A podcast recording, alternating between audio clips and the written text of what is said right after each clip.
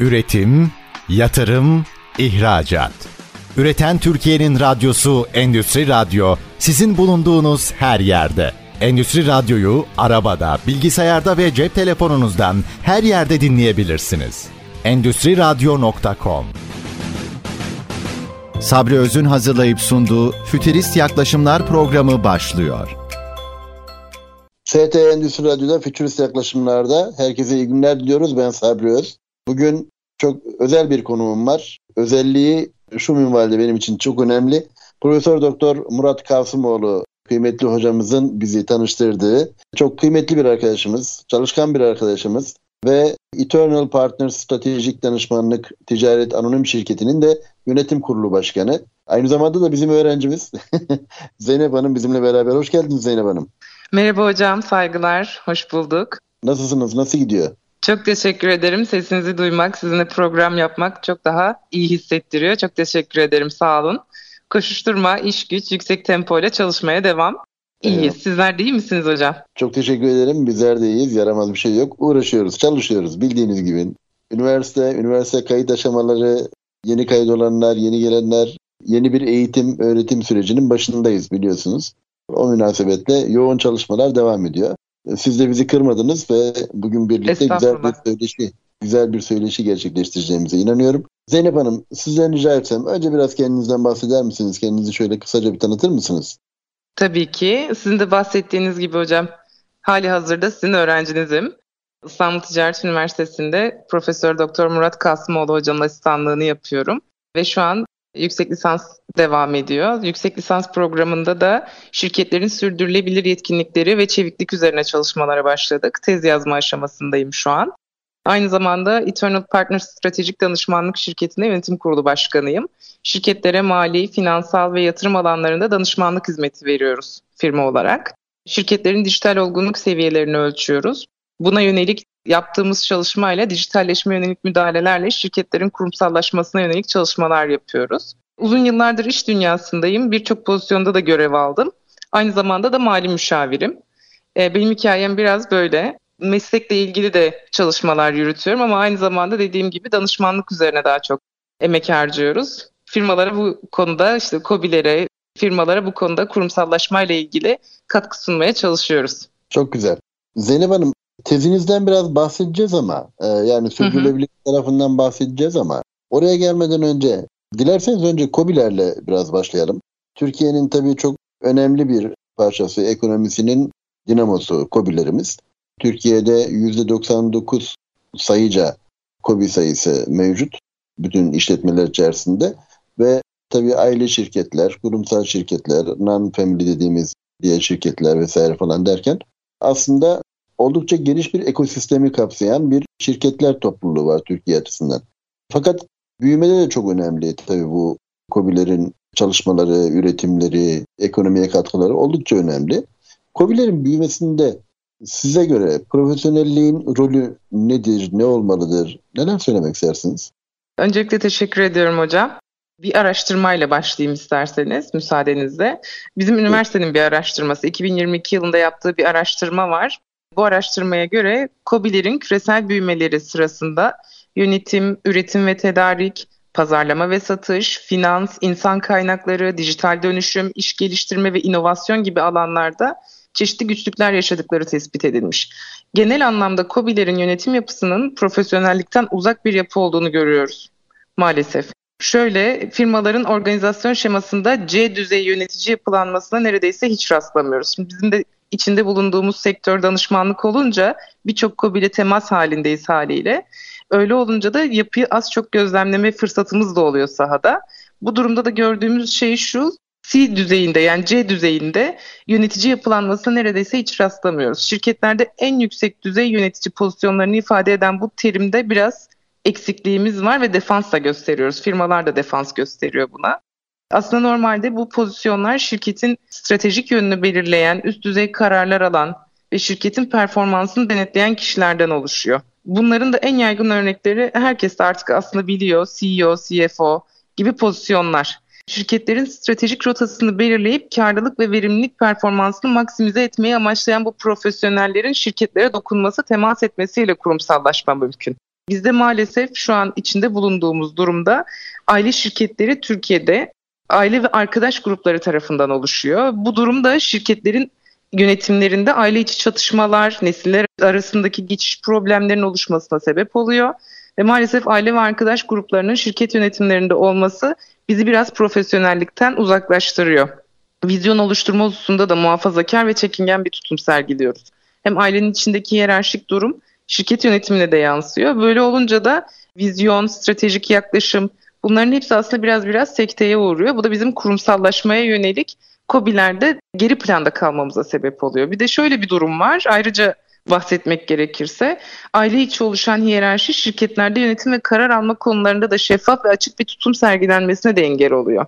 Şeffaf bir yönetim organizasyonunun ve politikasının oluşmaması da şirket içinde gruplaşmalara neden oluyor. Bu da her biri aslında bir diğerinin sebebi olan, sonucu olan bir zincire dönüşüyor. Bu durumda da şirket içi iletişim ve koordinasyon sorunu da doğuyor. Bunların yanı sıra şirketlerde iç kontrol ve denetim mekanizması da gelişmeyince yapılan uygulamalar sadece günü kurtarmaya yönelik uygulamalar oluyor. Orta ve uzun vadeye yönelik herhangi bir stratejik yönetim modeli geliştirilemiyor. Profesyonel bir vizyon oluşturulamıyor. Bu da COBİ'lerin ömür süresini tehlikeye sokuyor haliyle. Aslında normalde bizim CEO'nun Türkçe karşılığı olan işte genel müdür veya icra kurulu başkanı pozisyonlarını bizim şirketlere kurumsal açıdan dokunuşlarda bulunmamız gerekiyor. Şöyle ki iş stratejilerini belirleyen, şirketin performansını takip eden, yatırımcılarla ve paydaşlarla iletişim kuran ve şirketin tüm departmanlarını koordine eden yöneticiler profesyonel dokunuşlarla şirketlerin aile şirketinin yaşayabileceği krizlerden kurtulmasına yönelik ciddi müdahalelerde bulunabiliyor. Aynı zamanda işte CFO'dan da bahsedebiliriz. Mesela şirketlerin finansal stratejisini belirleyecek kişilere ihtiyacımız var. Bunlar finansal riskleri yönetiyor, bütçeleri hazırlıyor, finansal raporları yönetip finansal analizler yaparak CEO'nun da işbirliğiyle yaparak CEO'nun da beraberinde aslında stratejik olarak şirketi konumlandıracağı yerleri belirliyor bu profesyoneller. Bu sebeple aslında normalde şirketlerin büyümesi demek profesyonellerin dokunuşu demek hocam. Bizim anladığımız sahada şey bu. Çok güzel yani profesyonellik elbette özellikle aile şirketleri açısından çok daha önem kazanıyor galiba. Çünkü biraz daha mı zor acaba? Yani aile şirketleriyle karşılaştırdığımız zaman nasıl bir farklılık vardır? Ne dersiniz? Aslında az önce Var konuşmada da belirttim hocam. Aile şirketlerinde bir kere birinci nesil ve bir sonraki nesillerle ilgili bir kere bizim Türk aile yapısının kendisinde temelinde bir hiyerarşi var. Aile birliğimiz bunu gerektiriyor. Bu hiyerarşi işe de yansıdığı zaman ikinci nesile aktarımda zorluklar yaşanıyor. İkinci neslin yaratıcılık kısımları, kişiliğini, zekasını ortaya koymak, karar alma mekanizmasında sıkıntı yaşıyorlar. Aile içinde yaşanan hiyerarşik sıralama şirkete yansıdığı zaman evet. şirketin yönetiminde depreme sebep oluyor. Asıl sıkıntı o. Ama normalde mesela bizim kurguladığımız kurumsallaşma çalışmaları için söylüyorum. Aile şirketlerinde birinci nesille ikinci nesil devreye girdiği zaman araya bir profesyonel yöneticinin olması, alınması şirketin bir sonraki kuşaklar için de ömrünün uzaması için çok büyük bir büyüme müdahalesi aslında hocam. Yani bu sadece evet. şirketin büyümesi için tek değil aynı zamanda ülkenin ekonomisine de çok büyük katkısı oluyor şirketlerin ömrünün uzaması ve bir sonraki kuşaklar için de çok büyük bir avantaj sağlıyor. Aslında bir köprü gibi düşünebiliriz. Özellikle birleşme devralma ve devretme yani nesilden nesile aktarma konusunda bu anlamda çok, çok önemli sorunlar var aslında haklısınız. İnsana yapılan yatırım ve özellikle şirketçi çalışanların, profesyonellerin iletişimi meselesi çok çok önemli olması lazım. Şunu konuşalım dilerseniz devamında. İşletmelerde bir tedarik zinciri mantığı içerisinde düşündüğümüz zaman işte ham madde, ticari mal oluşumu ve e, stok edinimleri, satış pazarlamada yaşanan sorunların neler olduğu ile ilgili şöyle e, kısaca bilgi paylaşabilir misiniz? Tabii ki, tabii ki hocam. Teşekkür ederim tekrar. Aslında bütün yönetim biliyorsunuz ben her zaman da buna inanıyorum. Üst yapı alt yapıyı belirler. Bu şirket için de geçerli, aile içinde de geçerli. Üst yönetim aldığı kararlarla, uyguladığı stratejilerle alt yönetimin yapısını da belirliyor. Alt tabakanın tabaka diyelim ya da yapısını da belirliyor. Bu aynı zamanda bütün departmanlar için de zincirleme geçerli. Az önce bahsettiğimiz profesyonellikten uzaklaşınca büyümenin de gerçekleşmediği durumlarda tıkanan yerlerden biri de şirketlerin ham madde tedarikleri, ticari mal veya stok edinimleri, satış pazarlamada yaşanan sorunlara da yansıyor. Daha doğrusu sorun olarak yansıyor. COBİ'lerde ham madde tedarikinin ağırlıklı olarak ithalat ile yapılması bir kere çok ciddi bir problem.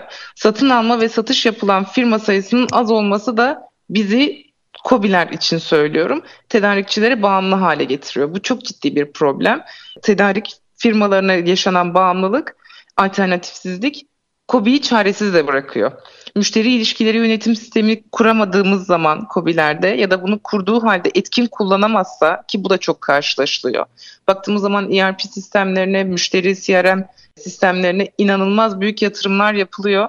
Ancak bunun devamı getirilmediği için orada hem ciddi bir kaynak israfı hem de etkin kullanılmamasından kaynaklı şirket yönetiminde ciddi problemlere sebep oluyor. Dediğimiz gibi etkin kullanılamayan ERP sistemleri, CRM'ler bu takipsizliği müşteri sadakatini ve satışlarını olumsuz yönde etkiliyor. İşin bir de bu boyutu var. Ayrıca pazarlama ve satış departmanlarının fazla liberal satış politikası izlemesi de şirket içi departmanlarda planlama ve süreç noktalarında strese sebep oluyor. Bu durumlarda da iletişim ve koordinasyon etkileniyor. Yine en başa dönüyoruz aslında. Profesyonellik olmadığı müddetçe büyüme de şirket içi iletişim de şirketin dışındaki üçüncü kişilerle yapılan kurguların tamamında illaki bir aksama, bir sıkıntı yaşanıyor. Şirketler tarafından ya da müşterili tarafından gelen geri bildirimler, talepler, şikayetler eğer takip edilmezse müşteri ilişkileri yönetimi etkin kullanılmamış demek oluyor. Bunların her biri de firmalar için aslında ayrı bir sorun kalemi. COBİ'lerde ortakların ayrılması ya da vefatı sonrasında işlemlerde oluşan finansal boşluk da şirketleri mali açıdan zora sokuyor aslında. Yani dediğimiz gibi işte sadece ham madde almaktan ya da tedarik zincirinden bahsetmiyoruz. Yönetimdeki bir aksama da firmayı mali açıdan zora sokuyor. Çünkü bizim COBİ'lerde maalesef kurumsallaşmadan çok kişiye yönelik dizayn edilen bir yapı söz konusu. Firmalar mali tablolarında ve günlük ticari faaliyetlerinde akışında daha doğrusu hem öz kaynaklarını, nakit akışlarını, alacak tahsilat hızları gibi finansal verilerini takip etmeyi planlarken eğer bunu Angarya gibi görürse ya da bu takibi bir sisteme bağlamazsa bu da şirketlerin yaşadığı diğer büyük bir soruna sebep oluyor. İşte az önce de bahsettiğimiz gibi ham madde alışında, tedarik zincirinde bunların hepsi sekteye uğruyor ve yönetime kadar finansal açıdan yaşanan zorluklar birbirlerini aslında besleyerek şirketi ciddi zorluklara sokuyor. Esas problem sanki biraz daha böyle kaynakların yönetiminde ve finansal okuryazarlık meselesinde gibi gözüküyor. Sizin evet. ifade ettiğiniz gibi. Tabii bu arada teknolojik ve dijital dönüşüm inanılmaz bir hızla yürüyor. Yani özellikle pandemi sonrasında meydana çıkan değişimler, dönüşümler bunu çok yoğun bir şekilde tetikliyor. COBİ'lerdeki dönüşüm ve özellikle değişime tepki meselesi nasıl şekilleniyor diye soracağım ama dilerseniz şöyle yapalım. Çok kısa şöyle bir girizgah yapın bu konuyla ilgili. Sonra kısa bir ara vereceğiz. Ondan sonrasında devam edelim ama kısaca şöyle bir giriş yapabilirsiniz dilerseniz. Bu değişime işletmelerin tepkisi nasıl? Aslında bu normal insan ilişkileri nasılsa şirketler de sonuçta insanların bir araya getirdiği varlıklar, mal varlıkları ama insanların yönettiği mal varlıkları. Şimdi normalde bizim birey olarak değişime tepkimiz nasılsa kurguladığımız şirket yapılarının da değişimi bir nevi insan odayla paralel gelişiyor. Değişim bir kere çok ciddi bir esneklik gerektiriyor. Verdiğimiz reaksiyon tamamen bizim esnek yapımızla alakalı. Şirketler için de aynı durum söz konusu. Eğer şirket köşeli bir şirketse, değişime çok direnç gösteren bir şirketse bu değişime adapte olamıyor ve bu değişen dünyaya adapte olamayan şirketin ömrü maalesef beklenenden olması istenenden çok daha kısa sürüyor. Böyle bir girizgah yapalım hocam dilerseniz. Burada bırakabilirim. Eyvallah. Devamını sonrasında getirelim isterseniz. Çok iyi olur. Valla bir kere Covid zaten dediğimiz gibi yani Türk ekonomisinin bel kemiği ve Türkiye açısından aslında her ülke açısından oldukça önemli. Küçük ve orta boy işletmeler. Dolayısıyla bu anlamda yaptığımız söyleşi de bizim açımızdan çok kıymetli. Üretim ve sanayi diyoruz, ihracat diyoruz, yatırım diyoruz. Bu anlamda bu söyleşimiz çok kıymetli. Zeynep Odabaşı konuğumuz efendim bugün. Eternal Partners Yönetim Kurulu Başkanı Zeynep Odabaşı bugünkü konuğumuz. Efendim kısa bir ara vereceğiz. Bizden ayrılmayın lütfen. Görüşmek üzere. Üretim, yatırım, ihracat. Üreten Türkiye'nin radyosu Endüstri Radyo sizin bulunduğunuz her yerde. Endüstri Radyo'yu arabada, bilgisayarda ve cep telefonunuzdan her yerde dinleyebilirsiniz. Endüstri Radyo.com ST Endüstri Radyo'da Fütürist Yaklaşımlar'da Zeynep Odabaşı ile devam ediyoruz Zeynep Hanım'la. Zeynep Hanım'la birinci bölümde COBİ'lerin özellikle profesyonelliğine dair ve var olan problemlerine dair biraz sohbet etme imkanı bulduk. Şimdi bu bölümde tam da kaldığımız noktadan özellikle değişime ve dönüşüme olan tepkiyi konuşuyorduk. Oradan devam edelim isterseniz Zeynep Hanım. Tabii hocam. Nasıl gelişiyor ve neler görüyorsunuz? Ticaretin yeni pazar ve yeni oluşumlara olan dirençleri nasıl? Özellikle dijital dönüşüme tepkileri nasıl? Online olma konusunda nasıl bir birikim veya nasıl bir dönüşüm ile karşılaşıyorlar? Neler söylemek istersiniz? Buyurun. Aslında dünyaya okurken de bunu hepimiz birey olarak zaten görebiliriz. Yani inanılmaz bir teknolojik değişim var, dönüşüm var, gelişim var. Hiç durmuyor ve hızı çok yüksek, temposu çok yüksek. Buna yapay zeka da eklendi ve her geçen gün insanların etkinliğini azaltan kullanım alanları gelişiyor. Yapay zeka ile, teknolojiyle, üretilen teknolojik bilgiyle. Bunun nereye gideceğini aslında biz kestiremiyoruz ama şirketlerin buna az önce de bahsettiğimiz gibi esnek şekilde tepki vermesi gerekiyor. Şu demek oluyor bu işte az önce de dediğimiz gibi işte köşeli şirketlerin verdiği reaksiyonlarda sert tepkiyle büyük büyük yıkımlara sebep olabiliyor. Geçişlerin yavaş yavaş olduğu dijitalleşmeye yönelik kendini hazırlayan, şirketini hazırlayan kurumsal firmalarda geçişler çok daha rahat oluyor ve bu pazar payıyla ilgili de çok büyük avantaj sağlıyor aslında. Şimdi bizim şirketlerimizde Türkiye'de genel olarak söylüyorum kaynak kullanımı ile ilgili bizim sıkıntımız var. Kaynak yönetimi ile ilgili. Burada hem finansal kaynak hem insan kaynağı hem de dijital kaynaklara yönelik neyi nasıl kullanacağımıza yönelik aslında çok da ciddi bir planlama yapmadığımızı görüyoruz. Örneğin şirketlerde nakit akışlara yeterince önem verilmiyor. Öz sermayenin büyüme hızına paralel olarak artması gerekirken öz sermaye büyüme hızının çok gerisinde kalıyor. Şimdi bunların hepsi şirketlerin dijitale yatırım yapması için kaynakların eksik kalmasına sebep oluyor. Şimdi kaynağı eksik olan şirket de dijitale yatırım yapamıyor. Dijitale yatırım yapamayan şirketin de gittiği yer maalesef büyük sıkıntılara sebep oluyor ve bugünün pazarına, bugünün dünyasına ayak uyduramayan şirket de ömrü kısalıyor. Az önce de bahsettiğimiz gibi. Ne rekabet avantajı elde edebiliyor çünkü pazar çok çetin bir pazar. Şu an dünyada çok ciddi bir oran var e-ticarete dönen satış kanallarının içindeki e-ticaret payı %20'lere kadar çıktı ve bu çok hızlı ilerliyor. Buna entegre olamayan satış kanallarını, pazarlama kanallarını buna entegre edemeyen hiçbir sistem rekabette hiçbir şekilde avantaj sağlayamayacak. Konvansiyonel kanallarla devam etmeye çalışan, direnen firmaların hiçbiri karlılığını artıramayacak. Zaten maliyetlerin çok yüksek olduğu bir dönem. Yani dünyada çok ciddi bir enflasyon problemi yaşanıyor. Maliyetler çok yüksek. Şirketlerin yapabileceği en en en mantıklı yatırım karlılığı artırmaya yönelik yatırımlar. Bunları da bizim için en kullanışlı hale getiren alan aslında dijital alanlara yapılan yatırımlar, bu değişimi olan yatırımlar. Az önce de bahsettiğimiz gibi eğer bu finansal kaynakları doğru organize edebilirse firmalar, bunu dijitalleşmeyle, yatırımlarını dijitalleşmeye yönelik yaptıkça piyasadaki rekabet avantajı artacak. Bu üstünlük de ona karlılık getirecek. Aslında hikayemiz bu. Birbirini besleyen basamaklar. Yani belki de bazı dönemlerde bazı firmalar için çok devrimsel nitelikte müdahaleler gerekirken bazı firmalar var esnekliği çok yüksek olduğu için çok kısa dönemlerde çok güzel manevralarla kendini yeni dünyaya entegre edebiliyor. Eğer firma bu esnekliğe sahipse, yönetim kültürü, firmanın kendi öğrenme kültürü buna müsaitse uzun vadede aslında bize çok şey kazandırıyor. Hem pazarda rekabet avantajı elde ediyor hem de müşteriye ulaşma hızı daha yüksek olduğu için geri bildirimler de çok yüksek oluyor. Avantajları bu. Yani aslında temeldeki problem kaynak yönetimi anladığım Evet. Evet. İfade ettiğiniz gibi kaynak yönetimini verimli ve etkin bir şekilde kullanmayı başarabildiğimiz takdirde ki buradaki verimliliğin en önemli ayağı teknoloji. Yani rakipler çünkü teknolojiyi çok iyi kullanmaya başlıyorlar. Dolayısıyla rekabet avantajını korumak, güçlendirmek veya geliştirmek adına bunu mutlaka yapmak zorunda kalıyorsunuz. Eğer bu değişim ve dönüşüm süreçlerinde biraz önce birinci bölümde ifade ettiğiniz sorunları da ortadan kaldıracak şekilde yürünebilirse çok daha büyük avantajlar sağlayacaklar. Elbette bu hem şirketlerin uzun vadeli yaşama döngüsünü ortaya koyacak hem de ülke ekonomisine hem de kendileri açısından sonraki nesiller açısından falan önemli avantajlar sağlayacaklar dediğiniz gibi. Teşekkür ederim. Bu konuda önemli.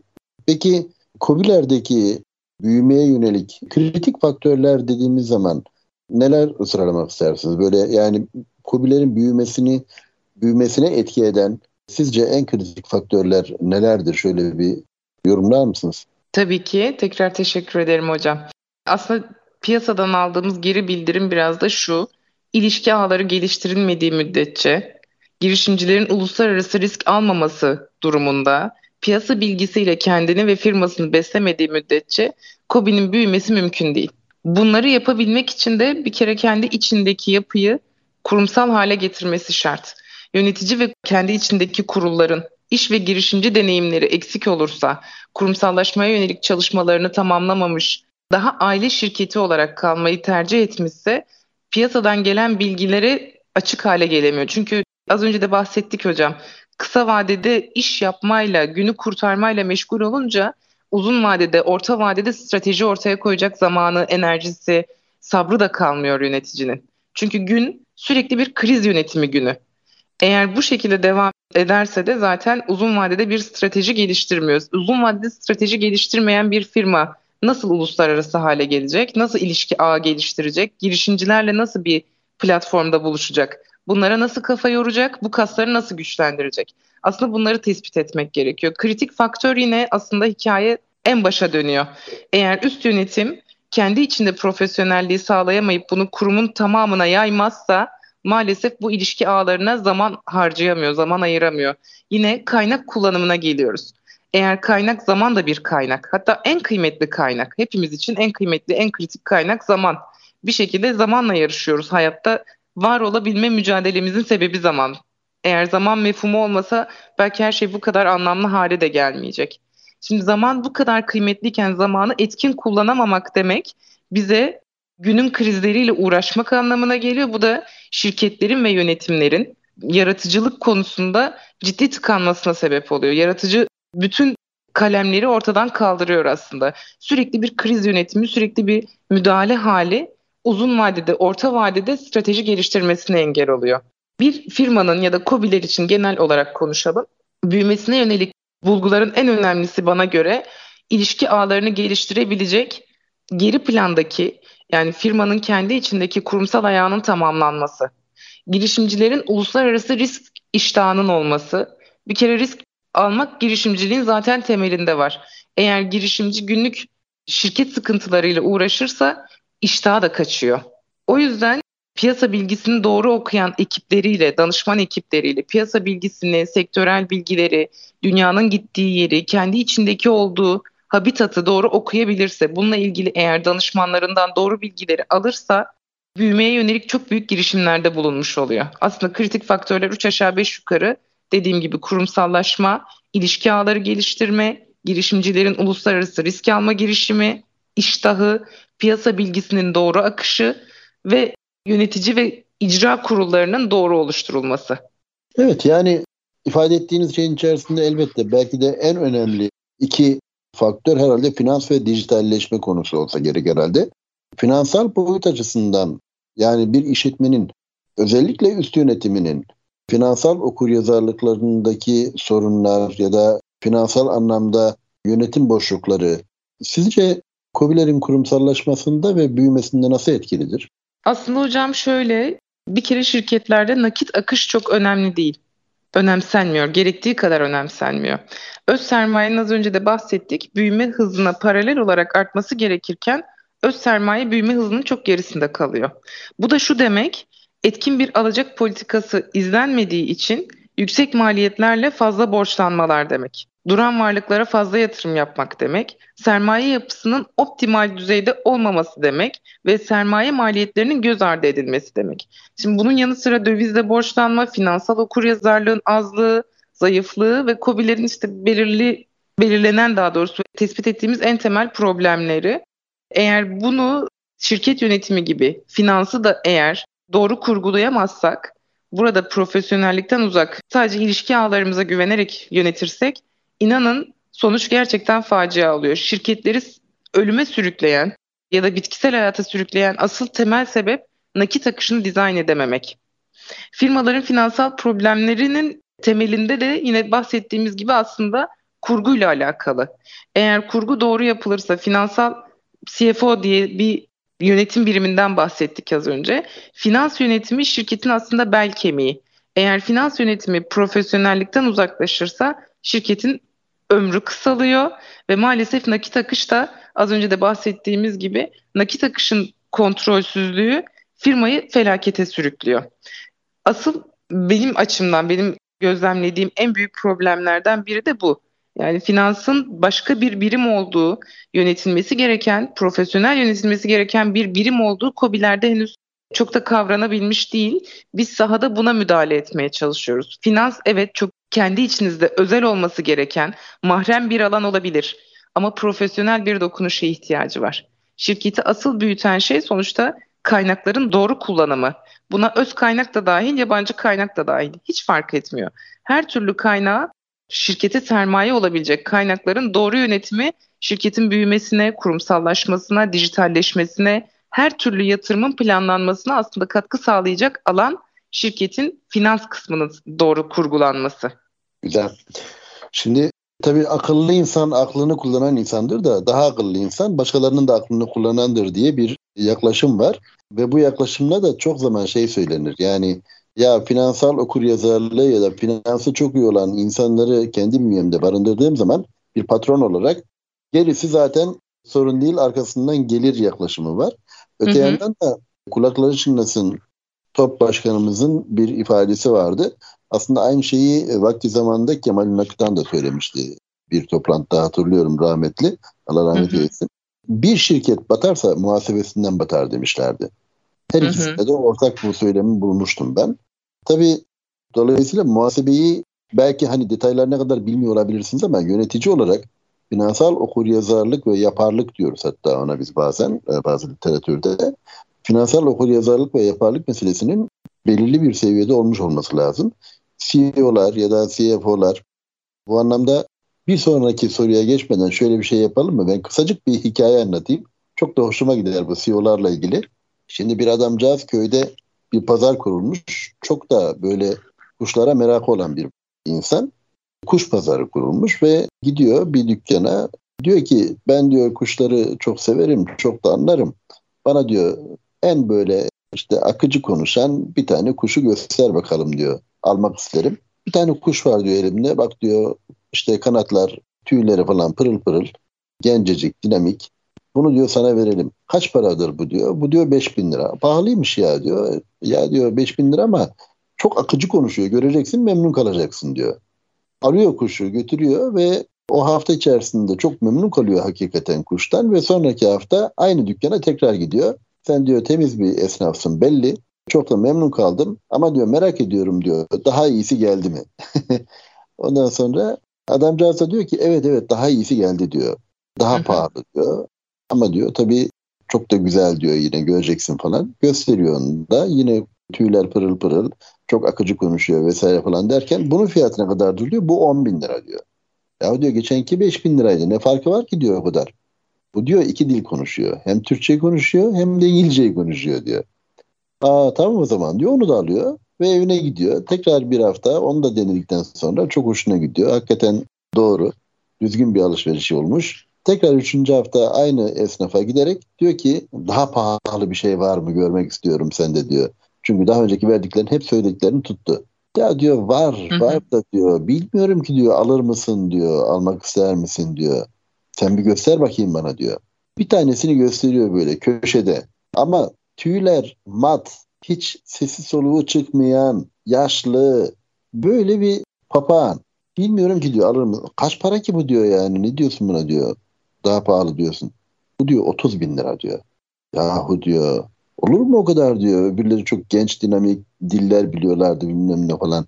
Bu diyor nasıl 30 Vallahi diyor bunun hikmetinin ne olduğunu ben de bilmiyorum. Ama diyor sana sattıklarım vardı ya diyor. İşte onlar buna CEO diyorlardı diyor.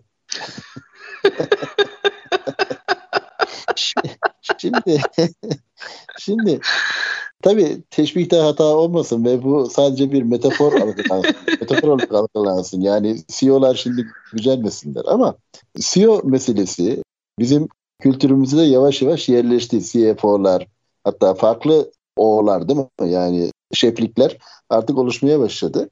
Dolayısıyla bu anlamda hakikaten insanların işletme sahiplerinin, işletme üst yönetimlerinin de kendilerini yetiştiriyor olmaları bu bağlamda çok çok önemli olsa gerek herhalde. Şimdi zamanımız da tekrar doluyor. Ben size bir sonraki soruyu sormadan isterseniz araya gidelim. Aradan Nasıl sonra isterseniz. söyleşimize kaldığımız yerden devam edelim. Çok keyifli bir söyleşi oluyor. Çok teşekkür ederim bu anlamda. Efendim ST Endüstri Radyo'da Fütürist Yaklaşımlar'da Zeynep Odabaşı hanımefendi ile beraberiz. Keyifli söyleşimize bir sonraki bölümümüze devam edeceğiz. Kısa bir ara veriyoruz. Lütfen bizden ayrılmayın. Üretim, yatırım, ihracat. Üreten Türkiye'nin radyosu Endüstri Radyo sizin bulunduğunuz her yerde. Endüstri Radyo'yu arabada, bilgisayarda ve cep telefonunuzdan her yerde dinleyebilirsiniz. Endüstri Radyo.com ST Endüstri Radyo'da Fütürist Yaklaşımlar'da Zeynep Odabaşı ile beraberiz. Zeynep Hanım'la beraberiz. Zeynep Hanım güzel ve keyifli bir söyleşi oluyor. Özellikle e, sorunlardan bahsettik. KOBİ'lerin ilk iki bölümümüzde. KOBİ'lerin karşılaştıkları, KOBİ'lerin büyümeleriyle ilgili yaşadıkları sorunları, problemleri bizlere aktarmış oldunuz. Şimdi biraz hem bunların çözüm önerileri üzerinde duralım hem de programımız gereği fütüristik yaklaşımlar diyoruz malum. Hobilerimizi geleceğe hazırlayan neleri önermek lazım? Neler öneriyorsunuz? Gerçi bunlar belki sektör bazında da farklılıklar gösterebilir ama genel anlamda bir kurumsallaşan şirket hüviyetinde COBİ'lerin mutlaka genel kabul gören öneriler olacaktır diye düşünüyorum. Birim bazında olabilir veya siz nasıl uygun görürseniz önerilerinizi alarak bu bölümümüzde söyleşimizde böyle devam edelim. Ne dersiniz? Tabii ki hocam. Çok teşekkür ederim. Aslında biz çok fazla sorundan bahsettim ben. Biraz fazla bahsetmiş olabilirim ama sahadaki aldığımız geri bildirimler bunlar. Bunların her birinin ayrı bir çözüm mekanizması var aslında. Yani benim çok kıymetli hocamız Profesör Doktor Murat Kasımoğlu hocamla sahada yaptığımız müdahalelerden biraz biraz bahsedeyim müsaadenizle. Kurumsallaşma bizim az önce de bahsettiğimiz gibi aslında en büyük yaralarımızdan biri. Bunun temelinde de kendi alt birimlerinden gelen besin eksikliği diyelim.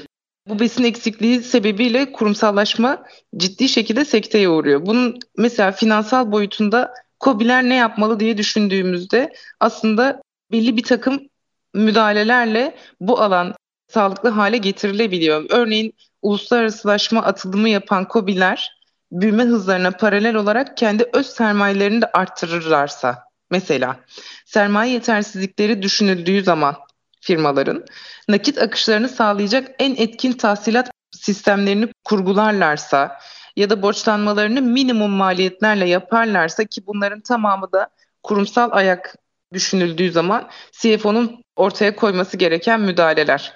Aslında bu müdahalelerle hem firmanın etkinliği artıyor hem de pazardaki gücü artıyor. Uluslararası hamlelerde bulunmak isteyen firmaların kendi altyapısında finansal açıdan yapılacak işlemlerde bir kere kendi içinde bunları netleştirmeden o hamlelere girmemesi gerekiyor. Öneri de şu oluyor bu boyutta. Nakit akışlarınızı sağlayan bütün işlemleri kendi kontrolünüz altına alın. Raporları doğru analiz edin, raporları doğru okuyun ve buna göre bir sonraki hamleyi kurgulayın. Finansal boyutta yapması gereken buyken mesela kurumsal kapasite geliştirmesine yönelik yapılması gerekenler de var. Büyüme gerçekleştirirken bir kere yalın yönetim modelinin uygulanması gerekiyor. Yalın yönetim modeli üretkenlik ve maliyet verimliliği, sürekli iyileştirme uygulamaları diye özetleyebiliriz. COBİ'lerin sürdürülebilirliğini sağlamak için beşeri sermaye de sürekli geliştirmesi gerekiyor. Beşeri sermayeye yatırım yapmadığı müddetçe, o kaynağı doğru kullanmadığı müddetçe kurumsal kapasitede bir gelişim sağlanmıyor. Bunun yanı sıra kurumsal kapasiteyi geliştirmek için nesiller boyu insan kaynağı ve yetenek bulmak gerekiyor. Yani bir aile şirketinde bu benim çocuğum illaki bu olacak demekle inat etmenin bir anlamı yok. Bu kurumsal kapasiteyi de azaltan bir durum. Ama buna yönelik eğer seçtiğiniz bir kişi varsa onun doğru eğitilmesi, doğru aktarılması, şirketin kültürünün doğru yaşatılması ile ilgili eğer kaynak doğru dizayn edilirse bu kurumsal kapasitenin de gelişimini sağlıyor. Sürdürülebilirliğe ve uluslararasılaşma ile ilgili atılımlara ilişkin riskleri doğru planlamak gerekiyor. Bu planlamalar doğru belirlemelerle beraber teknolojik gelişmeler takip edilerek yenilikçilik anlayışında şirketlerin değerini arttırabiliyorlar. Aynı zamanda bunun birim birim gidersek pazarlama, satış ve müşteri perspektifiyle ilgili de atılacak birkaç adım var. Sağlıklı bir büyüme sağlayabilmek için bir kere hedef, gösterge ve performans sonuçlarına göre raporlama modeli kurgulamalı firmalar. Kurumsal kimlik çalışmaları geliştirilerek özellikle pazarlama ve satış örgütlenmeleri ve az önce de bahsettik. Eğer bir firma dijital satış kanallarında var olmamak için çaba harcıyorsa ya da var olmak için gereken çabayı göstermiyorsa bu müşteri ilişkileri yönetiminde de ciddi sıkıntılar yaşadığı anlamına geliyor.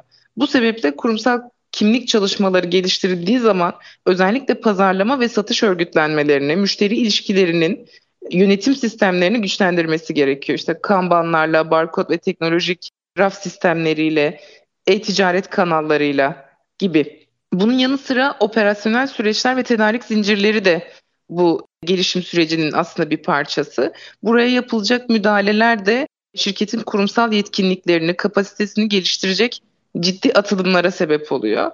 Mesela az önce de dedik, yalın üretim sistemi, Kanban sistemi kurularak operasyonel süreçlerin yönetimi geliştirilebilir. Bu bilgi sistemiyle ürünün bilgi akışı güvenle sağlanabilir. Kaynakların minimum oranda minimum maliyetle kullanımı, maksimum veriminin artırılması daha doğrusu maksimum verim elde edilmesi için bu operasyonel süreçler, bu bilgi sistemi ve bilgi akışı koordine edilebilir. Operasyonel süreci geliştirmek için teknolojik raflar, barkodlar, kare kodlar bunların hepsi artık yeni teknolojik ürünlerle bizim aslında hem depolama sistemlerimizi hem tedarik zincirimizi hem de stok maliyetlerimizi minimize etmeye çalıştığımız kalemler. Bunlar kullanılarak operasyonel süreçler ve tedarik zinciri perspektifi için gerekli müdahaleler yapılabilir ve bu da bizim kurumsal kapasitemizi geliştirmemize yönelik müdahalelerden birkaçı. Buna aynı zamanda az önce de dediğimiz gibi bizim bütün yönetim enstrümanı CEO için konuşalım mesela. Ben hep CEO'ları şeye benzetiyorum. Sizin az önceki hikayenizden biraz farklı olarak ben daha çok böyle büyük bir orkestrayı yöneten şefe benzetiyorum CEO'yu. Aslında herkes ne yapması gerektiğini biliyor. Bir keman virtüözü var orada, keman çalması gerektiğini biliyor. Cellocu var, cellist var orada, cello çalması gerektiğini biliyor. Hangi notaya, hangi sese basması gerektiğini biliyor. Oradaki CEO'nun amacı o ikisini bir araya getirebilmek, onu koordine edebilmek. Piyanonun sesiyle flütün sesini bir araya getirirken o ahengi, o akışı sağlamak aslında CEO bir anlamda bunu gerçekleştiriyor. Doğru yapılanma ve doğru kaynakların doğru kullanımı. Doğru sesleri doğru yere akıtmak.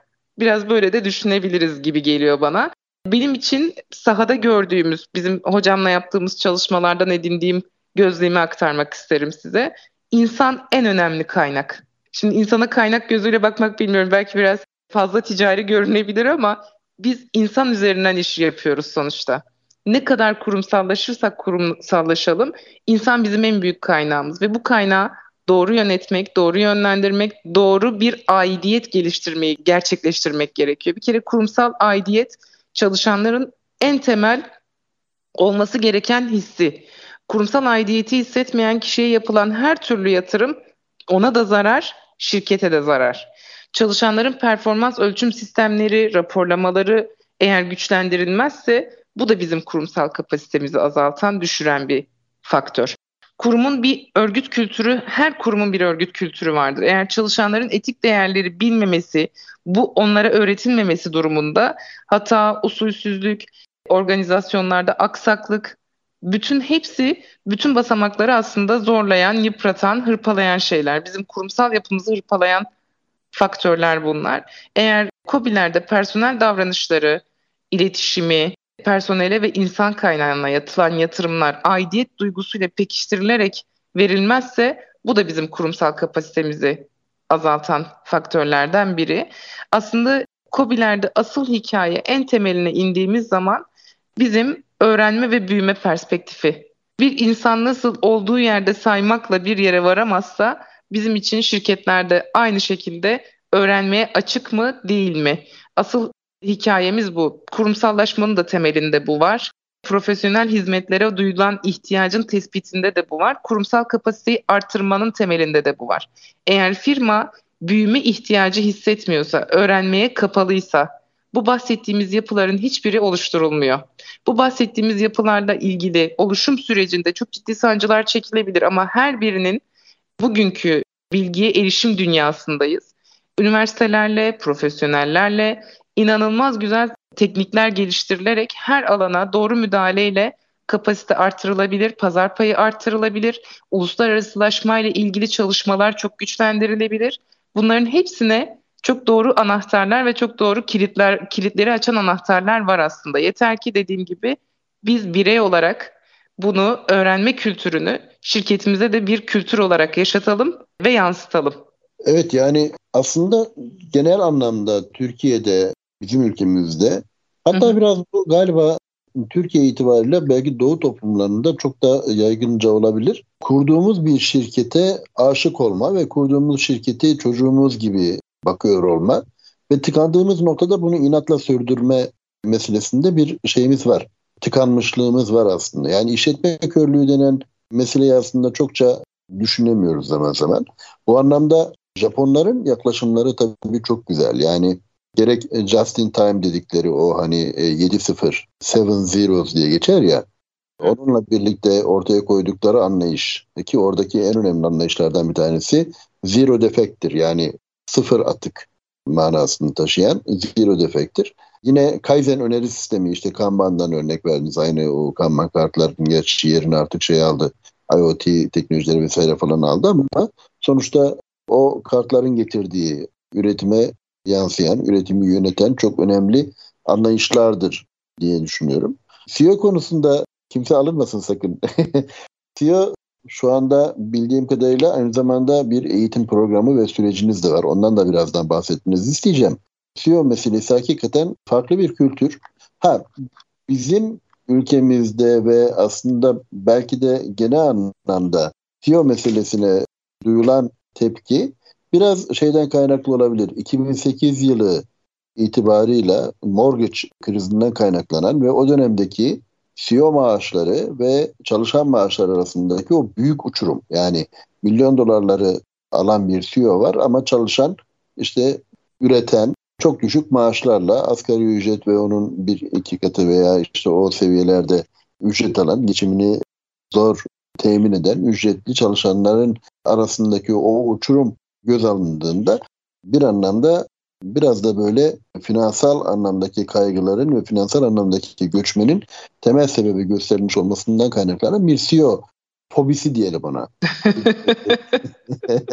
öyle, öyle bir şey var ama dediğiniz manada hakikaten yani insan kaynakları diyoruz mesela. Hani buna gerçeği insan kaynaklarından şimdi insan değerleri ya da irfan değerleri, irfan kaynakları falan farklı şeyler bulmaya çalışılıyor ama çok da mesele değil. Yani adını ne dersek diyelim. Sonuçta insan bir meta değildir. İnsan ayrı bir değerdir. İnsan evet. beşeri sermayesiyle ve özellikle bilgi, birikim ve deneyimleriyle, hisleriyle çok farklı bir kaynaktır. Buna adına başka ne diyorsanız deyin ama sonuçta bu bir değerlendirilmesi gereken bir değerdir. Yani tek başına bir değerdir. Çünkü her şey zaten insan için öyle değil mi? Yani cihanda her ne varsa zaten insan üzerine odaklanmış olması lazım ve insana hizmet üzerine odaklanmış olması lazım. Toplumsal faydayı ortaya koyan şeyi o hedeflemiş olmamız lazım. Bu münasebetle tabii insan kaynaklarının perspektifleri ve özellikle insan kaynaklarının eğitimleri ve ilişkileri biraz önce en başta da ifade ettiğiniz gibi bunlar hakikaten çok çok önemli ve geleceğe dair şirketlerin kendilerine avantaj sağlayabileceği önemli alanlar, önemli yollar diye düşünmek lazım. Evet zamanımız geçiyor. Sizin söylemek istediğiniz başka neler var? Aslında çok konu var sizinle konuşmak istediğimiz ama CEO eğitiminden belki birkaç şey söyleyebilirsiniz söylemek isterseniz veya genel anlamda son sözlerinizi alabiliriz. Ondan sonra programımızı yavaş yavaş kapatıyor olacağız. Hay hay çok teşekkür ederim hocam. Şöyle ben COBİ'lerle ilgili sorunlara ve çözüm önerilerine değindik. Küçük bir toparlayıp orayı öyle kapatayım istiyorum müsaadenizle. En temelinde öğrenme ve öğrenmeye açıklık demiştik. Aslında COBİ'lerde ölçme ve kontrol amaçlı bütünleşik uçtan uca kurulan sistemler var. Bugünün dijital dünyası buna çok güzel fırsatlar sunuyor. ERP sistemleri gibi, etkin kaynak kullanım sistemleri diyelim. Bunların bize sağladığı faydalar şunlar. Uçtan uca bütün maliyetlendirme ve karlılık aynı zamanda kaynak kullanımının etkinliğiyle ilgili çalışmalarda bize çok ciddi bir araç bunlar. COBİ'lerin dijital olgunluk düzeyleri ölçüldüğü zaman buradan elde ettiğimiz seviyenin ne olduğunu tespitiyle kurulacak sistemler bizim az önce de bahsettiğimiz gibi pazardaki payımızı artıracak, kar marjımızı artıracak, sosyal faydamızı artıracak. Bunların her birinin insan çalışanın yaşam kalitesini ve yaşam çalışma koşullarını, kalitesini artıracak müdahalelere bizim en azından bir veri oluşturacak şeyler. O sebeple öğrenme ve büyüme bizim için hem birey olarak hem de şirketler için söylüyorum. Oldukça önemli bir parametre. En çok özen göstermemiz gereken şey bu herhalde. Öğrenmeye açıklık. Bu bizi birçok yere taşıyacak. Dijitalleşirken de, yeni dünya düzenine ayak uydururken de, enflasyonlarda da, ekonomik krizlerde de sonuçta dünyada her şey bizim için, her şey mümkün. Bir anda bir deprem olup her şeyi alt üst edebiliyor. Bizim çok dışımızda parametreler bizim hayatımızı çok belirleyici hale gelebiliyor. Bu krizlerden etkilenmenin minimum halin nasıl olur? Aslında bunları kurgulamanın da yolu öğrenmeye açık olmaktan geçiyor. Çok teşekkür ederim hocam. Çok verimli bir programdı. Müsaadenizle biraz da CEO okulundan bahsederek tekrar sözü size bırakayım. Biz CEO okulunu İstanbul Ticaret Üniversitesi Sürekli Eğitim Merkezi ile beraber geliştirdik aslında. Bu sene için 2023-2024 yılı eğitim öğretim programı için takvim hazırlıkları devam ediyor. Zaten önümüzdeki hafta biliyorsunuz az önce de bahsettiniz siz. Eğitim hayatı başlamış olacak. Bu dönem başlıyor. Biz de bu dönemin akışı bir netleştikten sonra takvim hakkında duyuruya çıkacağız. Biz yönetim ve iş geliştirme, insan kaynakları, finansal stratejiler, pazarlama ve satış, üretim ve dijitalleşme alanlarında şirketlerin orta ve üst düzey yöneticilerin geliştirilmesini hedefleyen bir program aslında tasarladık. İstanbul Ticaret Üniversitesi Sürekli Eğitim Merkezi ile beraber. Saygıdeğer hocam Profesör Murat Kasımoğlu'nun koordinasyonunda ilerliyor program. Dijitalleşme alanlarında daha doğrusu bu çerçevede katılımcılara 5 farklı eğitim alanında 50'nin üzerinde yönetim aracı kullanarak şirket performanslarını izleme ve değerlendirmeyi amaçladık. Programda hedef kitle aslında üst düzey yöneticiler, genel müdürler, genel müdür yardımcıları, veliahtlar, ikinci nesil, üçüncü nesil veliahtlar, COBİ'lerin hissedarları, orta ve üst düzey yöneticileri, üst düzey yönetici adayların tamamı bu programa katılabilecek hedef kitlemiz, öyle söyleyeyim. Bahsettiğim gibi 5 ana başlıkta yönetimi iş geliştirme, insan kaynakları, finansal stratejiler, pazarlama ve satış, üretim ve dijitalleşme alanlarında vereceğimiz derslerle, uygulamalı derslerle aslında CEO'ların kurumsal müdahalelere ne kadar etkin rol oynadıklarını biraz kendilerine göstermek ve uygulamalarla şirketlerine efektif bir dokunuşta bulunmak amacındayız. Aktaracaklarım, söyleyeceklerim bu kadar. Kıymetli zamanınız için, çok güzel sohbet için çok teşekkür ederim hocam. Vallahi ağzınıza, yüreğinize sağlık. Çok teşekkür çok ederiz. Teşekkür ee, güzel ve bilgilendirici bir sohbet oldu aynı zamanda. CEO eğitimi de hakikaten çok başarılı olacağına inanıyorum ben. Müfredatı ben de inceleme fırsat bulmuştum. Profesör Doktor Murat Kasımoğlu'yla yürüyen ve İstanbul Ticaret Üniversitesi'nin başlattığı bu çalışmanın da başarılı olacağına inanıyorum inşallah bakalım. Peki o zaman bu haftamızda bu şekilde tamamlayalım. Efendim Futurist yaklaşımlarda ST Endüstri Radyo'da bu haftaki konuğumuz Zeynep Odabaşı'ydı. Eternal Partners anonim şirketi yönetim kurulu başkanımız. Bir sonraki hafta başka konuklarımız ve konularımızla görüşmek üzere diyerek ilim ve bilim üzerinde kalın diyerek herkesi saygı ve sevgiyle selamlayalım. Görüşmek üzere.